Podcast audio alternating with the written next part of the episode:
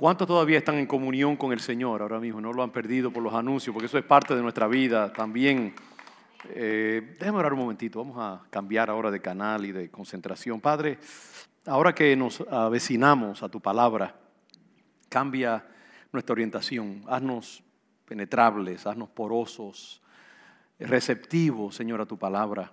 Orienta nuestra mente hacia los tesoros que ella encierra y creeremos que tu palabra va a ser vida comunicándose a nosotros. No es impartición de información, sino eh, palabra viva y eficaz que va a penetrar en lo hondo de nuestro ser y va a hacer su obra en nuestras vidas. Danos la capacidad para predicarla como si fuera la primera vez ahora también. Y envía tu creatividad, envía tu entusiasmo a cada uno de nosotros. Gracias por este pueblo aquí, juntos, buscando tu rostro y tu enseñanza. En el nombre de Jesús. Amén. Gloria a Dios. Buenas cosas que están pasando en la vida de la iglesia. Y yo quiero eh, comenzar hoy una serie de mensajes que tendrá que ver con un concepto que yo creo que muchos de ustedes nunca han escuchado esta idea, pero es algo esencial para una vida exitosa, una vida de poder, una vida que vaya de crecimiento en crecimiento.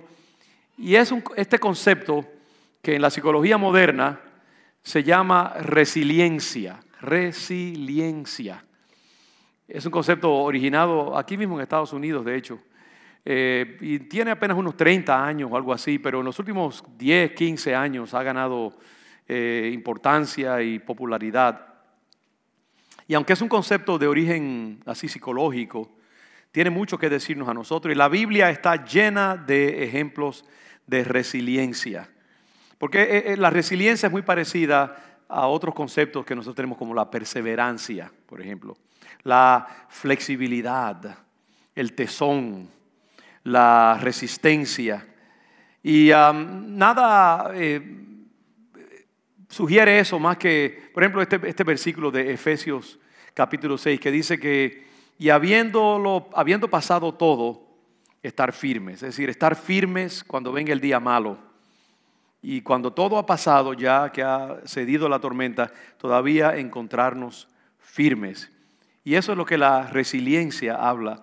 Es una palabra, como digo, que es casi una perfecta traducción del inglés, resiliency. Yo les animo en estos días a meditar sobre lo que esta palabra eh, significa y aquello a lo cual ella apunta, eh, porque es un concepto importante. Yo espero en los próximos domingos que me toque predicar, compartir con ustedes eh, ejemplos de la escritura. Vamos a, vamos a eh, ver gente como Nehemías, un ejemplo de resiliencia. Jacob, también en otro sentido. Elías, de igual manera. La mujer ah, cananea, la sirofenicia, que le, le, pidió al Señor que interviniera a favor de su hijita que estaba endemoniada. Los amigos del paralítico, que no pudiendo entrar porque había una multitud muy grande en el salón donde el Señor estaba, rompieron el techo y bajaron a su amigo para que el Señor interviniera. Partimeo, el ciego, que a pesar de que el Señor al principio no le puso atención, siguió gritando. Y a pesar de que los discípulos del Señor decían, cállate, estás molestando al maestro, él persistía eh, y así hay muchos ejemplos. Job, Job, imagínense, eh, pasó por una crisis que ningún ser humano eh, debiera pasar y que parecería que no iba a sobrevivir y sin embargo salió al otro lado después de un tiempo de gran padecimiento. Su resiliencia lo ayudó a navegar ese tiempo difícil de su vida. Y así hay muchos ejemplos en la escritura de gente que dieron muestras de resiliencia, de tesón, persistencia. Hay muchos pasajes así como el, también el de Habacuc. Aunque la higuera no florezca, no haya vacas en la majada, con todo yo me gozaré en el Señor. Es decir, a pesar de las crisis que puedan venir, yo seguiré sirviendo y adorando al Señor. Y en este tiempo de pandemia, y yo pensando también en todo este tiempo que hemos pasado de, eh, tensión y dificultades, con todo lo de la política en Estados Unidos, las elecciones.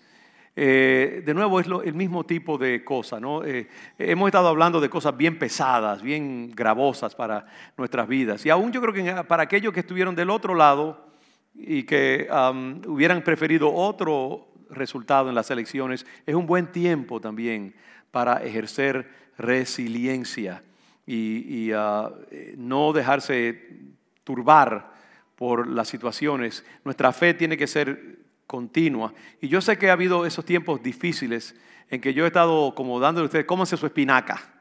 ¿no? Y hemos estado hablando mucho acerca de, disciplina, de, de, doctrina, cosas bien heavy, bien pesadas.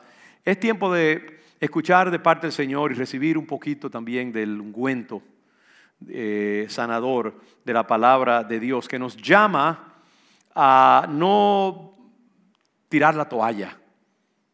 Cuando las pruebas vienen, cuando vienen las dificultades, cuando sufres pérdida, cuando viene la enfermedad, cuando eh, te encuentras eh, que las muchas aguas amenazan con abrumarte, cuando estás pasando por un tiempo difícil en tu vida, de algún tipo de confrontación emocional, o aún cuando estás luchando con las cosas del pasado que te persiguen, es tiempo de tú usar de ese recurso que Dios te ha dado de resiliencia, de rebotar, de echar adelante. Y para mí no hay mejor ejemplo de resiliencia, de tesón, que eh, Ruth y Noemí. Y por eso yo quiero comenzar esta serie de sermones donde vamos a estar estudiando diferentes pasajes de gente que se encontró en situaciones difíciles y salieron adelante. Ruth y Noemí ejemplifican lo que es una vida que ha perdido grandes cosas y que podría fácilmente fundirse y abandonar la batalla y sumirse en la depresión y en la pérdida y la tragedia. Y sin embargo, después de un periodo de eh, dificultad, salen adelante y salen más fuertes que nunca. Esa es la historia de Ruth y Noemí. Y yo sé que si, es lo mismo que me pasó esta mañana, y es que hay mucho material, solamente con la experiencia de Ruth y Noemí nos va, a tomar un par de domingos, por lo menos, para sacarle toda su enseñanza. Porque lo que quiero de nuevo es usar estos ejemplos de personas como Ruth y Noemí para ilustrar lo que es la resiliencia. Y también de esa manera ustedes van a poder comparar con sus propias vidas, nuestras propias vidas, y identificar momentos en nuestra vida en que necesitamos este recurso, que en realidad es la palabra del Señor, porque hace tres mil años, antes de que a los psicólogos del siglo XXI se les ocurriera acerca de la resiliencia, ya la palabra del Señor tenía mucho, mucho que mostrarnos alrededor de esto. Y lo que yo quiero es dejar con ustedes algunas herramientas que nos ayuden a todos a navegar las pruebas que indudablemente e inevitablemente han venido y van a venir y van a continuar viniendo a nuestras vidas. Entonces nosotros sabemos, yo creo que todos ustedes prácticamente conocen la historia de Ruth y de Noemí. Y déjenme simplemente eh, leer un poquito porque vamos a estar con ellas un tiempo y es bueno que tengamos claros los elementos básicos de esta narrativa.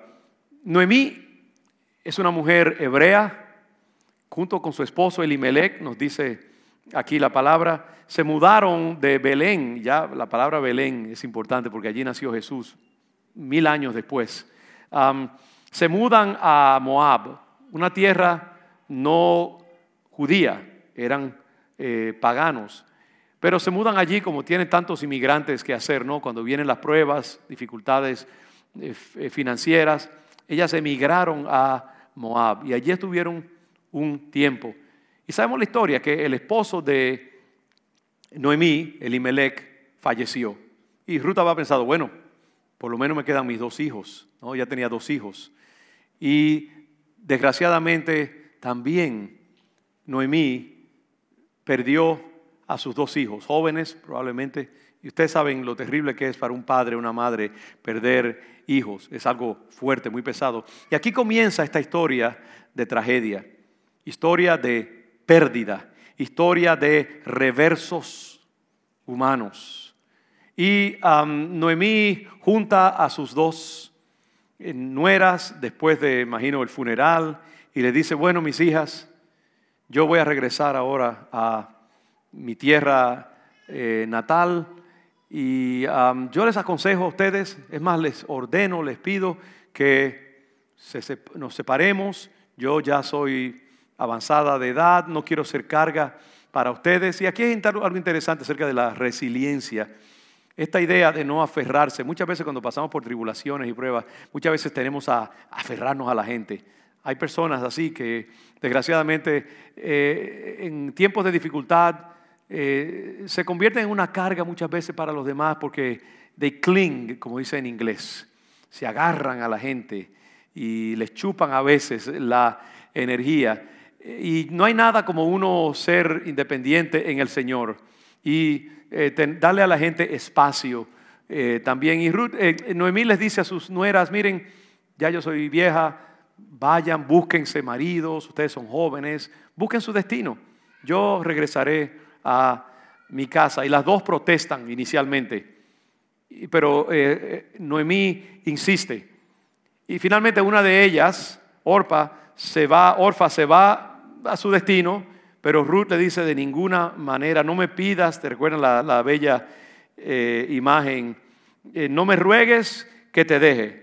1.16. Eh, y me aparte de ti, porque donde quiera que tú fueres, iré yo, y donde quiera que vivieres, yo viviré. Tu pueblo será mi pueblo, y tu Dios mi Dios. Aquí vemos algo acerca del alma de Ruth. Es un alma noble, fiel, leal. Ella ama a su suegra y no quiere dejarla eh, así sola y se apega a ella. Y entonces Noemí, viendo la resolución de ella y la claridad de su compromiso, dice, amén, pues vámonos juntas. Y ahí comienza la segunda etapa de esta historia, donde Ruth y Noemí, su suegra, eh, se convierten en una, como una especie de equipo de apoyo mutuo. Y aquí tienen otras cosas que podemos nosotros inicialmente comenzar a aprender.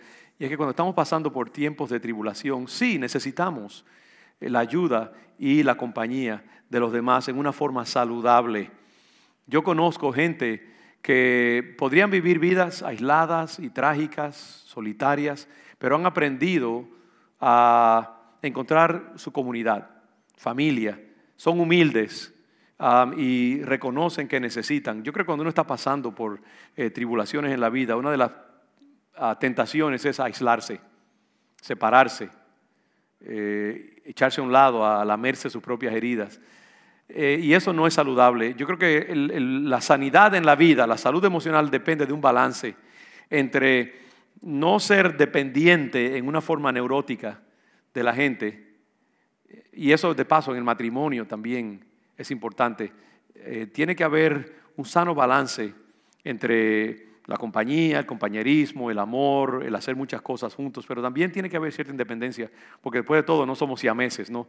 De que estamos ahí pegados uno al otro. Hay que darle libertad a tu cónyuge también, pero también eh, somos una sola carne, hay un balance en la vida. Lo mismo pasa con los hijos también, amamos a nuestros hijos, los apoyamos, eh, nos bendecimos, somos bendecidos por ellos, pero no podemos eh, hacerlos como nuestra propiedad y apegarnos a ellos. Hay padres que dejan, que se agarran de sus hijos y no los dejan irse del nido y no, no, no los dejan volar. Y entonces eso se convierte en algo neurótico y muy dañino para los hijos. Yo creo que la buena maternidad, paternidad depende de un balance entre el amor y reconocer que amamos a nuestros hijos, pero también dejarlos eh, un poco libres para que ellos también encuentren su destino. Y a mí me gusta esta imagen de Ruth y Noemí como una sociedad de mutuo apoyo. Mm, Ruth se va con su suegra y regresan a Belén. Y entonces allí se da algo muy interesante, y es que cuando eh, Noemí llega a su antigua aldea, la gente no la reconoce y se, extrañan de ella. porque Quizás ha sufrido mucho. Eh, Noemí eh, está muy adolorida y es interesante su respuesta. Eh, fíjese en el versículo 19 de Ruth 1. Dice que cuando ella llegó, llegaron a Belén, aconteció que habiendo entrado en Belén, toda la ciudad se conmovió por causa de ellas y, y decían, no es esta Noemí. Claro, ella se fue con un esposo, dos hijos, un futuro quizás eh, lleno de ilusiones y regresa sola, regresa adolorida con las cicatrices quizás en su rostro de todo lo que ella ha perdido. Y mire la respuesta de Noemí, versículo 20. Y ella les respondía, no me llaméis Noemí. Es irónico porque Noemí quiere decir que placentera, como alegre, eh, agradable. Eh, sin embargo, ella encuentra esa palabra desagradable para ella. Dice, si no, llámenme Mara, que en hebreo quiere decir amarga. Noemí y su tragedia la llevan a transicionar de ser placentera a ser una mujer de amargura, amargada. Y eso es lo que pasa muchas veces en las crisis. Cuando no tenemos los recursos suficientes, las pérdidas de la vida, los sufrimientos de la vida nos amargan y nos convierte, nos cambia. Permitimos que las, pérdidas nos amarguen el corazón. Y eso nunca debemos permitirlo. Eh, esa dulzura, esa relación con Dios, esa actitud optimista, tenemos que defenderla con uñas y dientes antes de cedérsela a la vida. Y, ella dice, porque en grande amargura me ha puesto el Todopoderoso. Noemí está amargada con Dios. Y ella ve como, que Dios se ha tornado contra ella, que Dios no ha cumplido su promesa. Dice, yo me fui llena, pero Jehová me ha vuelto con las manos vacías. Y es natural, cuando nosotros padecemos de pérdidas en la vida, lo que de una vez le echamos la culpa a Dios. Y, hacemos de eh, momento trágico que estamos viviendo como una fotografía, algo permanente. Pero a veces no entendemos que no, que no es una fotografía, es un video y que continúa, que vendrán otros momentos. Sí, eh, es bueno reconocer dónde uno está, pero es bueno también saber que la historia sigue, que ese no es el final de nuestra vida, que Dios puede tener otras cosas y, que con el tiempo podremos descubrir que lo que parecía algo definitivo y negro y, amargo es simplemente el preludio a la bendición que Dios tiene para nosotros. Yo creo que esa idea de ver la vida como un proceso y no como una fotografía es bien importante, porque la vida es un proceso, la vida es dinámica, eh, todo cambia, eh, lo que parece hoy una fuente de tragedia, mañana a la luz de lo que hemos experimentado puede verse como que verdaderamente era el comienzo de algo maravilloso que Dios tenía para nosotros. Y esa idea de no amargarnos jamás contra Dios prematuramente es muy importante, porque nosotros no sabemos las cosas que hay tras bastidores, lo que Dios está haciendo. Dios trabaja con materiales a veces eh, oscuros. Eh, ¿Y qué pintura que valga eh, lo que debe no tiene elementos de oscuridad. Imagínese una pintura que solo fuera todo blanco o todo amarillo, que no tuviera contraste, no tendría interés. Imagínese una sinfonía que no tenga momentos de tensión musical. Sería aburrida, eso es lo que es la música esta, lo que llaman music, la música que tienen en las oficinas de los dentistas. Todo muy dulce, muy tranquilo, calculado para aquietarnos, pero después de un tiempo se vuelve aburrido porque la música necesita contraste, necesita tensión que se resuelve. Lo mismo pasa con una novela, con obras de arte literario. Tienen que tener un villano. Siempre tiene que haber un villano. Siempre tiene que haber alguien que secuestre a la novia y se la lleve a un castillo por allá y la encierre para que el, héroe pueda venir y liberarla otra vez. Y eso pasa. Todas las historias necesitan contraste. Y Dios es el artista por excelencia y a él le encantan los contrastes, les encantan las tensiones. Cuando uno cree que el monstruo ya ha sido vencido, saca la mano otra vez de la tierra y vuelve otra vez a atacar al protagonista. Eso pasa. Y Dios es así. Dios tiene elementos sombríos. Y Ruth, perdón, Noemí se ha quedado atorada en su dolor y ve a Dios que está en contra de ella, ya que Jehová ha dado testimonio contra mí y el Todopoderoso me ha afligido. Ve, a pesar de su dolor con Dios, sin embargo, ella eh, reconoce que Él es el Todopoderoso. Hay una tensión en ella, como que está molesta con Dios, pero a la misma vez también reconoce que Él es Todopoderoso. Y ahí hay una pequeña señal de alabanza y adoración y reconocimiento también. Hermanos, eh, eh, otra cosa quiero decirle, cuando nosotros pasamos por tribulaciones en la vida, pérdidas, yo creo que es legítimo muchas veces molestarse con Dios, ¿sabe? A Dios no le molesta, francamente, nuestra molestia. A Dios no le molestia, no le molesta que a veces nosotros no, nos, ah, hasta nos airemos con Él. Yo creo que cuando las personas experimentan grandes pérdidas, hay que darles tiempo para que echen una perreta, como decimos nosotros, y ah, protesten y hay que ser pacientes con ellos. Es más, yo creo que eso hasta a veces puede ser saludable. Yo le digo a la gente cuando pierde algo, un ser querido, algo así, mira, el luto es legítimo. Eh, puedes llorar todo lo que tú necesites. Ahora, hay un llorar que el cristiano ejerce, que es un llorar teñido de esperanza. Es un llorar sabiendo que esto es como un desangramiento de sangre mala, que queremos que se vaya de nosotros para que entonces venga la sangre saludable. Hay lágrimas que tienen que vertirse. Y yo creo que lo peor que uno puede hacer es muchas veces como reprimir el dolor, reprimir el luto, reprimir la ira, la molestia con Dios, porque entonces eso lo que hace es que impide que nosotros seamos sanados. Uno tiene que estar a tono con lo que uno está sintiendo. Yo creo que una de las señales de una persona resiliente, una persona que rebota de, sus eh, tragedias y sus pérdidas, es el poder estar a tono con lo que está sintiendo. Eh, reconocer el momento. Los psicólogos hablan mucho acerca de eso, lo que llaman mindfulness. Y cuando usted lee eh, cosas sobre la resiliencia, uno se tropieza siempre con esta idea de que mindfulness quiere decir el estar a tono con lo que uno está sintiendo, estar a tono con lo que uno ha experimentado, estar a tono con eh, sus luchas y sus fallas y todo esto. Es importante porque ese es el punto de partida hacia la recuperación y la sanidad.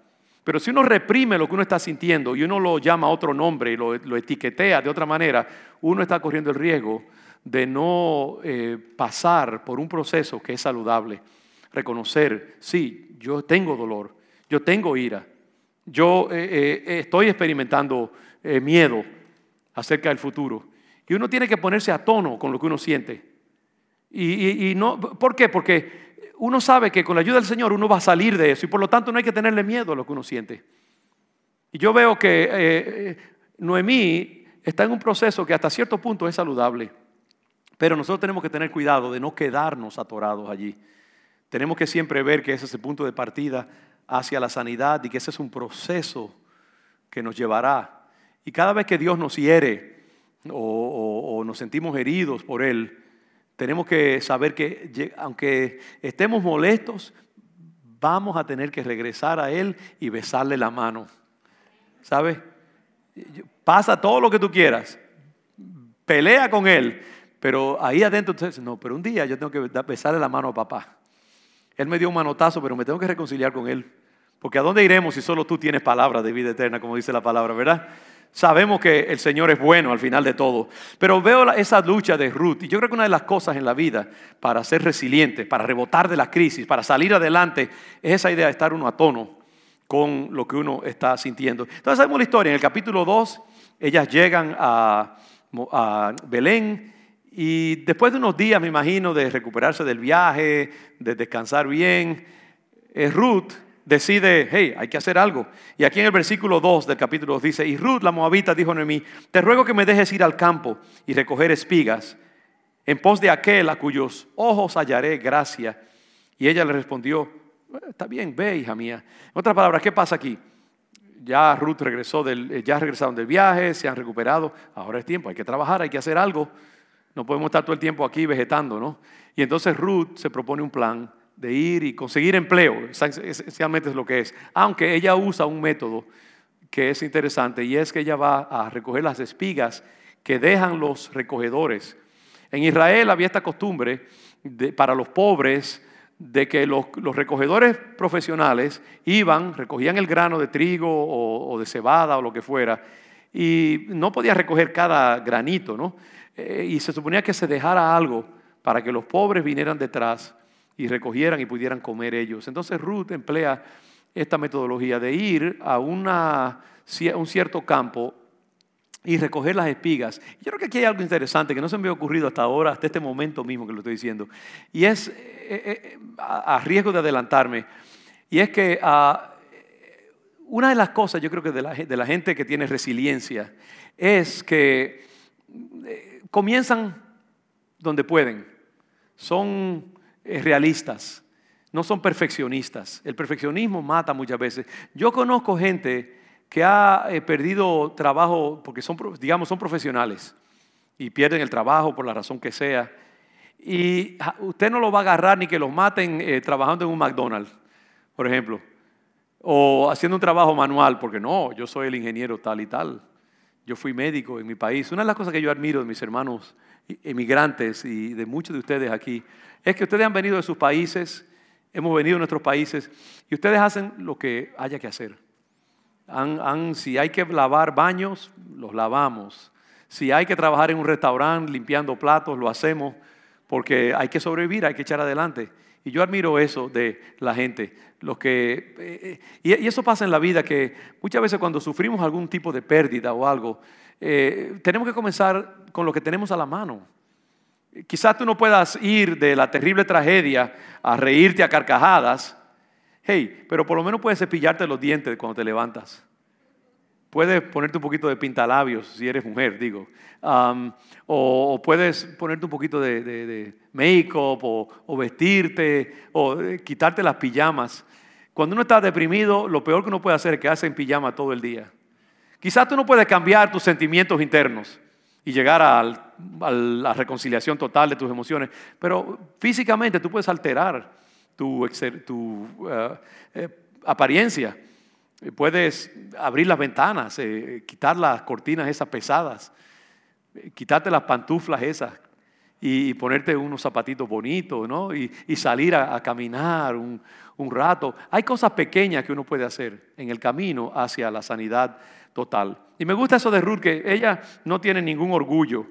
Mira, si yo tengo que ir y recoger espigas, lo voy a hacer. Hay que hacer algo, no nos vamos a morir de hambre. Pero eh, en el camino eh, hay algo interesante que sucede. Y mire lo que pasa aquí, dice en el versículo 3, fue pues y llegando espigó en el campo en pos de los segadores y aconteció que aquella parte del campo era de Booz, el cual era de la familia de Elimelech. Mire algo que Ruth comienza a trabajar y, y a buscar sanidad para su vida y en ese camino donde ella cae, eh, a mí me gusta eso de que aconteció que, no aconteció que nada, Dios lo, la dirigió en esa dirección. Porque en ese campo, eh, el dueño de ese campo es Booz. Y Booz happens to be, sucede que él es un, un familiar cercano de Elimelech, el esposo de Noemí que falleció. Y en la costumbre eh, judía, cuando un hombre eh, fallecía sin, que su, sin, que, sin dejar descendencia, se suponía que un familiar cercano redimiera a su viuda y se, se casara con ella o a veces era simplemente que la tomara por mujer como una segunda esposa. Estamos hablando del Antiguo Testamento, así que no cojan idea ustedes aquí, por favor. Y entonces se suponía que él redimiera el nombre de ese, esa persona que falleció para que no quedara su sin descendencia. Y eso lo tenía que hacer un familiar y era un honor eh, y era un deber sagrado. Entonces Booz está en posición legalmente y eh, espiritualmente de ser el redentor, en un sentido, de Ruth. Y por esas casualidades de Dios, eh, ella llega a recoger espigas eh, donde está Booz precisamente. Y allí Booz eh, nota y se da cuenta de esta joven virtuosa, especial, que él ha escuchado ya. Porque las cosas, la, la reputación de una persona, sus buenos actos le persiguen. Y la gente ha estado diciendo, hablando de esta joven que ni siquiera es judía, que en vez de soltar a su suegra, eh, la está ayudando y le está respaldando. Y la buena reputación, la virtud, las buenas acciones de Ruth eh, la abren a la noticia de este hombre que entonces se comporta con ella muy generosamente. Y él desde que la ve, recuerda quién ella es, se impresiona con ella y le dice a sus empleados, hey, no le impidan recoger grano, ayúdenla, déjenla libre, no la acosen.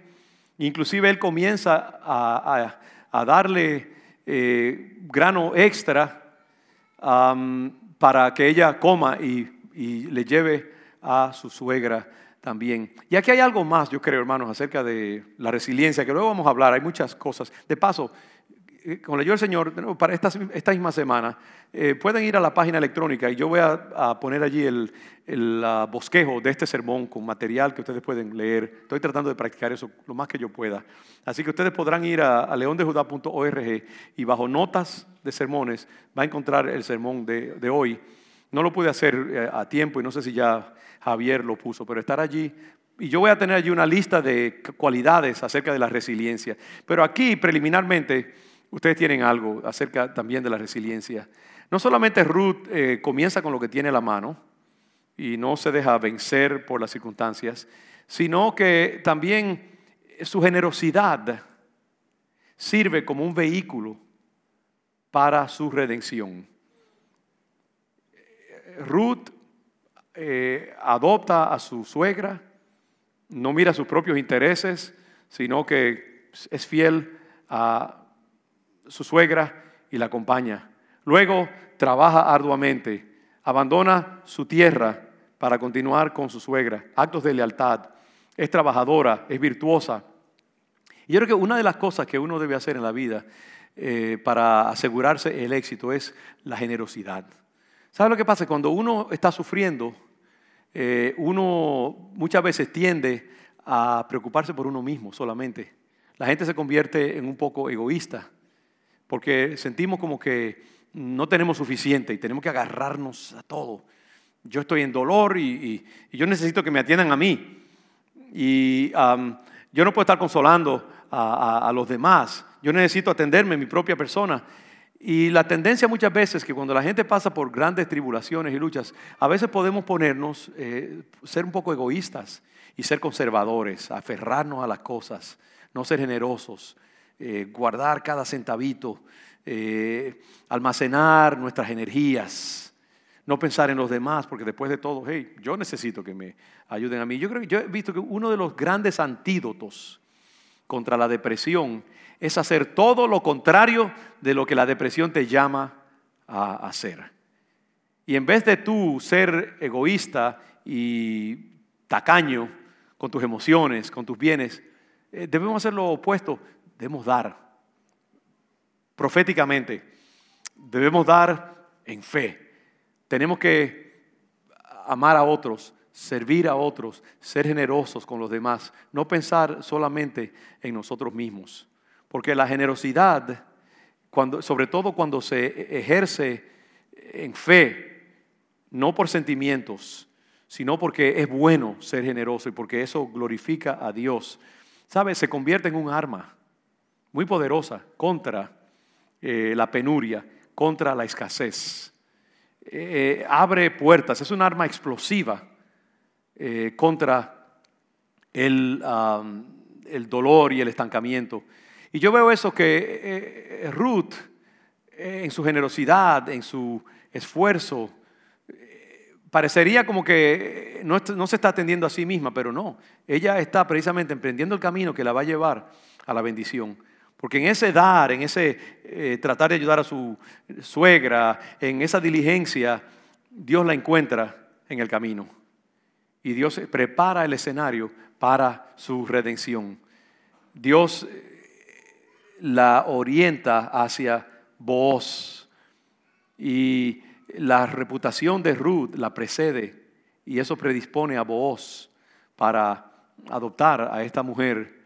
Y entonces ahí vemos que comienza esta historia de ya no es defensivamente, sino ya ellas están en proceso a salir adelante. Y una de las cosas que nosotros tenemos que entender es eso, que no importa lo que nosotros estemos pasando, Dios siempre va a darnos la solución y lo que tenemos que hacer es comenzar donde estamos y ser generosos con los demás, continuar dando, no aferrarnos, no chuparle a la gente las energías, sino dar nosotros y servir al Señor. Viene a mi mente ese pasaje de Gálatas, creo que 6, 9, dice que no dejemos de hacer el bien, porque a su debido tiempo cosecharemos.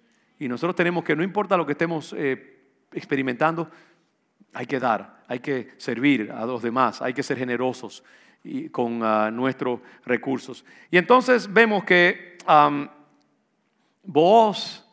nota, toma nota de esta mujer virtuosa y eh, Noemí sirve entonces como un enlace. Usted ve, esta Ruth que está simplemente sirviendo a su, a su suegra, ahora recibe de ella. ¿Por qué? Porque Ruth, eh, mejor dicho, Noemí, le da unos consejos a Ruth acerca de cómo ella debe proceder. Miren el capítulo 3. Dice, después le dijo su suegra, Noemí, hija mía, no he de buscar hogar para ti, para que te vaya bien. Fíjese eso, la mujer que está recibiendo de parte de Ruth ahora se convierte en su eh, mentora y le, sugiere lo que ella tiene que hacer. Dice, ¿no es vos nuestro pariente con cuya criada tú has estado? He aquí que él avienta esta noche la parva de la cebada, está eh, cerniendo la cebada de la cáscara te lavarás pues y te ungirás y vistiéndote tus vestidos irás a la era. Mas no te darás a conocer al varón hasta que él haya acabado de comer y de beber. Y cuando él se acueste, notarás el lugar donde se acuesta e irás y descubrirás sus pies y te acostarás allí y él te dirá lo que hayas de hacer. Y ella, Ruth, respondió, haré todo lo que tú me mandes. No confundamos eh, las cosas aquí. Ah, en esto no hay nada de sensualidad. No es que Ruth va a provocar a vos ni nada sino que lo que ella va a hacer es un ritual probablemente de su tiempo, en que ella se acuesta cerca de donde vos está recostado en su tienda, me imagino, y ella se acuesta allí a sus pies como una señal casi como de, buscar adopción. E, e, es como un acto de humildad y de, de solicitar su endoso más bien y de pedirle humildemente que eh, atienda a su vida y que eh, la adopte y la cubra con su protección y su endoso. Y es lo que entonces eh, Ruth hace. Y cuando vos de momento se despierta por la mañana, ahí está Ruth acostada cerca de sus pies. Y él, y él dice, ¿Qué, qué, haces aquí? Y ella entonces le explica, y vos, que ya es un hombre, es, es mayor de hecho que Ruth, por mucho, se impresiona de que esta joven, en vez de estar buscando para allí un jovencito de su misma edad, está dispuesta a, casarse con, él o a, ser adoptada por él. O se conmueve y dice, wow, si el primer gesto que tú hiciste fue eh, protegiendo a tu, a tu suegra y, y, cuidándola, este que tú has hecho ahora es todavía mayor porque tú no has escogido jóvenes, sino que me has escogido a mí una persona ya de edad más avanzada. Y esa segunda eh, acción tuya es inclusive mejor que la primera. Y él, eh, él entra en acuerdo con Ruth de, desposarse con ella. Parece que vos eh, no era casado o había viudado también o lo que fuera. Y aquí hay algo interesante acerca, yo creo que una de las cosas, cuando, tú, cuando uno pasa por tiempos de pérdida y de dificultad, esta idea de ser realistas y de, de nuevo, eh, no andar con eh, expectativas excesivas en la vida. Y déjame decirle, yo he estado pensando en esto bastante antes de decirlo, pero muchas veces ah, yo creo que hay personas que podrían, cuando están buscando una pareja, un, alguien con quien casarse, pueden ser un poco perfeccionistas, ¿no? Y buscar el príncipe azul, con todos los... Eh, elementos de la perfección, etc. Y saben que yo creo que a través de los siglos, ni los hombres ni las mujeres, nunca ha habido perfecta coordinación entre los candidatos y, los que ofrecen. Siempre ha habido casos en que cuando venimos a ver todas las sillas están llenas ya. Se apagó la música y queda una cantidad de sillas, eh, de personas todavía para sentarse. Y en esos casos, yo creo que eh, eh, en la vida es así, yo creo que en este tiempo sobre todo, y mi consejo a, mis hermanas y mis hermanos también que están eh, en esta etapa de casarse, buscar un compañero, es eh, que seamos realistas también. Eh, Ruth no está pensando tanto en el hombre perfecto para ella. Ella quiere casarse, ella quiere tener hijos, ella quiere seguir adelante. Y no es que uno no ponga atención a esas cosas también. yo creo que en el amor, en la relación matrimonial, tiene que haber un elemento de deseo también y de otras, pero hay muchas otras cosas que son las que dictan que una relación sea una relación buena. No solamente la pasión física, Porque esas cosas también, eh, la, belleza física, eso se va con el tiempo y otras cosas, viene la convivencia. Y si no hay una relación de afinidad espiritual, de compañerismo, de amor, de ah, eh, compartir intereses y otras cosas importantes, mire, por más pasión que haya en los primeros tiempos, eh, eso se gasta con el tiempo. No que se gasta, no que desaparece, pero sí va tomando su lugar. Y si es todo lo que hay, olvídese que eso no va a ser suficiente. Porque a la larga, después de, cuando usted ha visto una persona sin make-up y sin su traje de, de, fiesta, es un ser humano. Y será mejor que haya otras cosas de por medio, ¿no? Que haya compañerismo, que haya amistad, que haya intereses compartidos. Lo que quiero decir es que uno tiene que ser realista en la vida. Muchas veces Dios tiene nuestra solución y estamos buscando pajaritos en el aire. Y yo les aconsejo, porque los valores de los hijos de Dios son diferentes a los valores del mundo. El mundo te presenta que tiene que ser esto, que tiene que ser lo otro. Y de nuevo, hay, que hacer un balance. No es que tú te olvides tampoco de, esos atractivos y esas cosas que son necesarios. Pero yo creo que también hay que, hay que tener cuidado. Porque yo creo que vivimos en un mundo donde hay tantas opciones para, digamos, los jóvenes. Eh, que hay una cantidad de jóvenes descontentos en la vida porque están buscando, digamos, la, profesión perfecta. Yo quiero una profesión donde yo pueda hacer el bien, donde pueda abogar por la justicia social, una compañía donde eh, se, eh, se, vele por los intereses de la sociedad, donde haya gente que sienten igual que yo, todo este tipo de cosas, donde pagan bien, donde el jefe es simpático todo el tiempo, donde hay buenos beneficios para todos.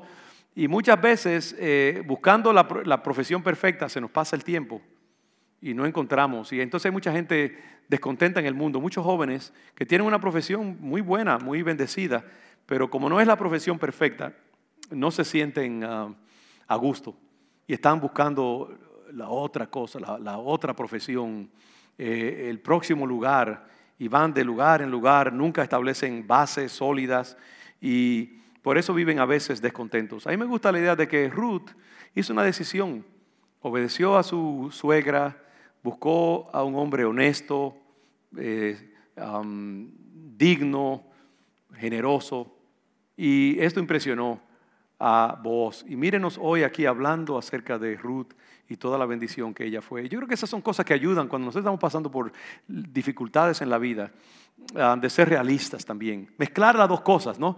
De nuevo, no es que uno no piense en lo que uno quiere, pero también en la vida uno tiene que buscar eh, soluciones. Yo creo que la gente resiliente, la gente que sale adelante en la vida, son personas que saben que el mundo no es perfecto y que hay que hacer ajustes también.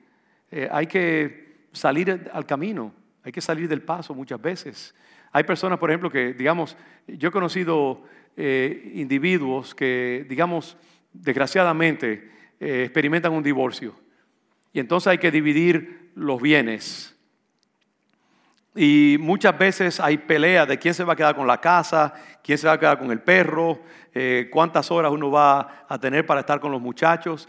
Y entra una época de terrible pelea, donde nadie quiere dar su brazo a torcer, nadie quiere ceder y pasan los días y los meses y ¿sabe quién se lleva eh, eh, las pertenencias y el dinero? Los abogados.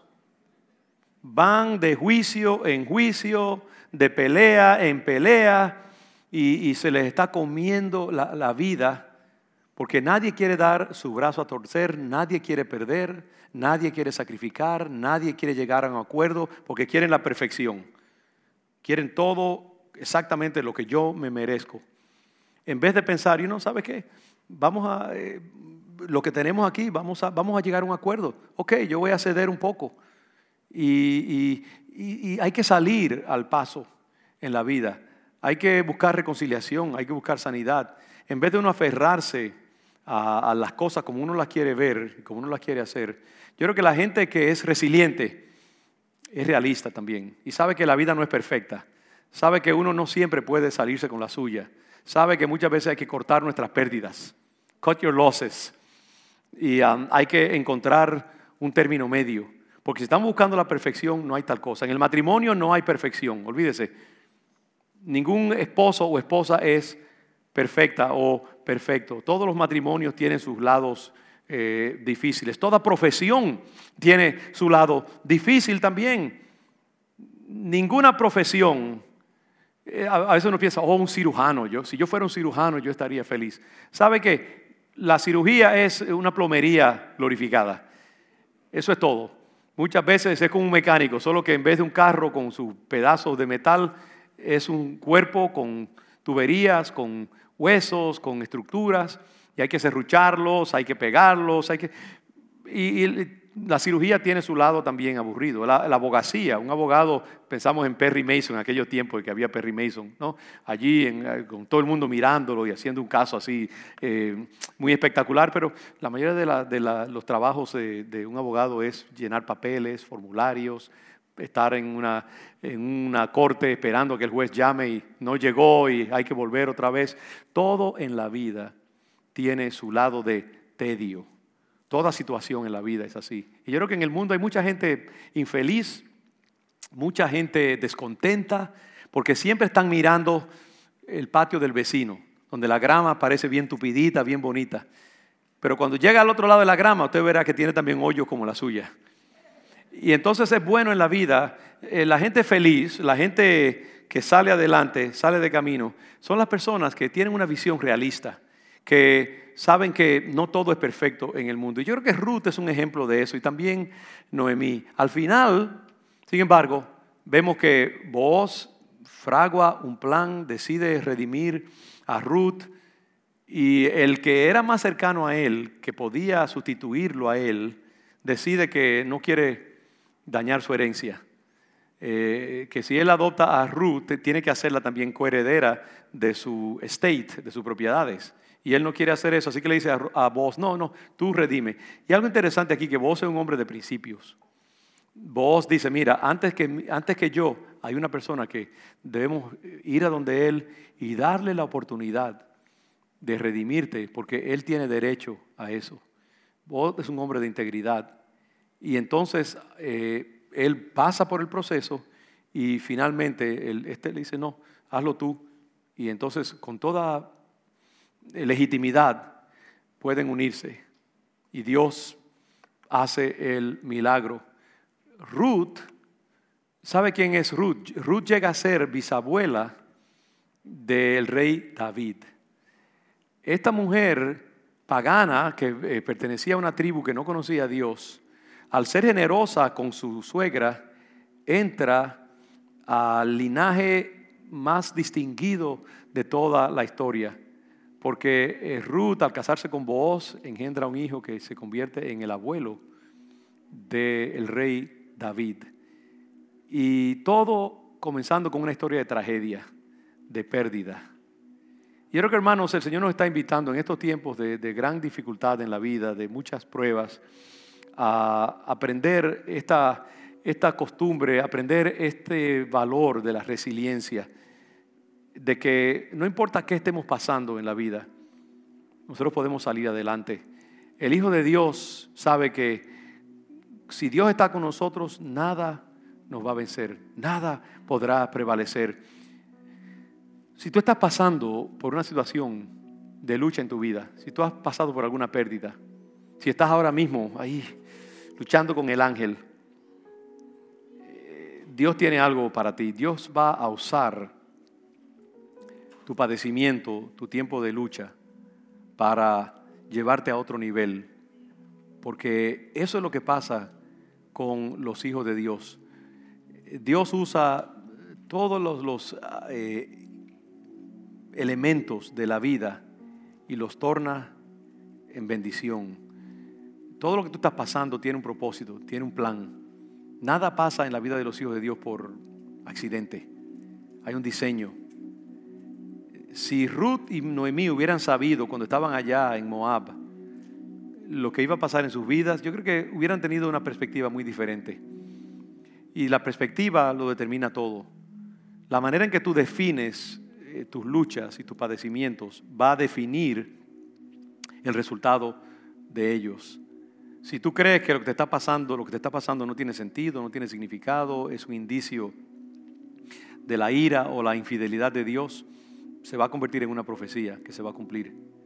Pero si tú confías y crees y confiesas que lo que estás pasando en tu vida es parte de un propósito maravilloso que Dios tiene contigo, de que Dios está eh, hilvanando una historia maravillosa y que no debes darte por vencida o por vencido hasta que tú veas el resultado final. A veces los procesos de Dios en un momento son dolorosos, difíciles, las pérdidas llegan, todo cristiano, la gente resiliente, la gente que resiste y que rebota y que sale adelante, sabe que tiempo y ocasión acontecen a todos todos pasamos por tribulaciones. No hay aquí una sola persona, yo me atrevo a decir, que no tenga sus grandes cicatrices en el alma. No hay nadie aquí que no haya pasado por alguna gran pérdida. No hay nadie aquí, ahora mismo, que no mire hacia el futuro y hay elementos en tu vida que tú no sabes cómo van a terminar. Hay cosas en tu corazón que tú no estás seguro de lo que va a suceder. Nadie puede garantizar el futuro. Hay procesos en tu vida ahora mismo que te causan ansiedad, te causan desaliento y eso es parte de la vida, porque todos pasamos por esas pruebas. La diferencia es que la gente que sale victoriosa es los que esperan a ver el final del Señor, los que no se dan por vencidos, los que no concluyen prematuramente, que ya todo se acabó para mí, los que retienen la esperanza, los que saben que Dios es bueno y que el final de Dios es bueno y positivo y que Dios está usando todas las trabas tuyas, todas las dificultades, todos los dramas, Él los está usando para tejer un hermoso tejido de muchos colores que al final serán tu deleite. Pero no te, no, no te salgas de la lucha. Confía en el Señor. Lo que parece una fotografía es una película y la trama continúa. Y el final de Dios es bueno para tu vida. Confiésalo, créelo, recíbelo, pelea por ello, persiste, no te amargues con Dios, confiesa bondad, un buen final, mira hacia el futuro con esperanza y reconoce que hay una parte que tú puedes hacer como Ruth y Noemí. Comienza a caminar y confía en que el mar se abrirá delante de ti a medida que tú vas dando un paso delante del otro, detrás del otro. El Señor te va a encontrar como encontró a Ruth y a Noemí en su diligencia. Esa es la palabra del Señor para tu vida. Bajemos nuestras cabezas ahora mismo. Amén. Gloria a Dios. Recibe esa palabra para ti. Yo la declaro como una palabra profética, una semilla que yo voy a declarar sobre tu vida. No importa lo que tú estés pasando, mi hermano, mi hermana. Y le habla a uno que ha pasado por sus propias luchas también. Yo no estoy hablando de mi grandeza.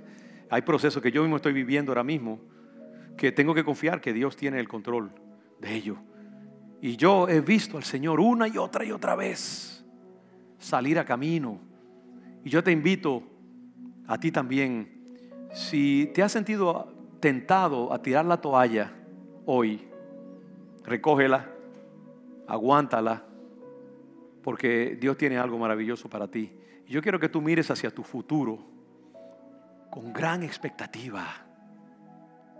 El Dios que ha sido contigo hasta aquí, el Dios que te sacó de grandes aprietos en el pasado, es fiel y poderoso para sacarte una vez más. Y sacarte fuerte, sacarte bendecido, brillando como el sol el Señor tiene buenas cosas para ti y todo depende de que tú creas que Él es fiel y que Él tiene un futuro brillante para ti. Y que cuando tú mires un día hacia atrás y veas lo que tú has pasado, no lo verás como esa terrible tragedia que ha cambiado tu nombre a amargo o amarga, sino que Dios quiere que tú retengas tu nombre placentero y que tú puedas decir, Dios es bueno, mi vida es buena, porque yo he encontrado la manera de aceptar mi realidad y saltar de allí a la nueva realidad que Dios tiene para mí. Así que yo declaro sobre tu vida. Triunfo. Y declaro que los materiales que Dios ha puesto en tus manos, aunque son a veces un poco sombríos, pero son los mejores. Y son los que van a hacer de tu obra, de tu vida, una obra de arte.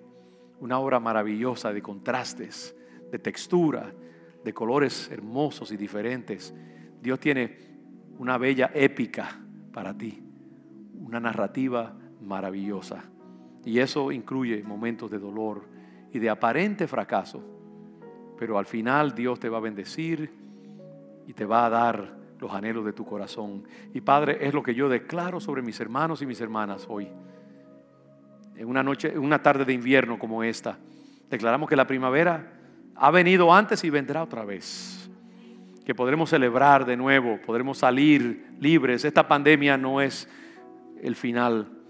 Tú tienes buenas cosas para tu pueblo. Yo bendigo a Congregación León de Judá y sus familias, sus jóvenes, con su destino que tienen por delante, sus luchas, sus incertidumbres, todos aquellos que han padecido tragedias y pérdidas. Señor, hoy nos quitamos el manto frío del luto y nos ponemos la vestimenta de la celebración por fe y declaramos que tú eres bueno y nuestras pérdidas las ponemos a un lado y miramos más bien las cosas bellas y buenas que tú tienes para nosotros y te damos gracias porque tú eres fiel. En el nombre de Jesús, el pueblo de Dios dice, amén. Hermanos, prepárense porque vienen buenas cosas para nuestra iglesia, nuestra familia y para ti también. Dios te bendiga.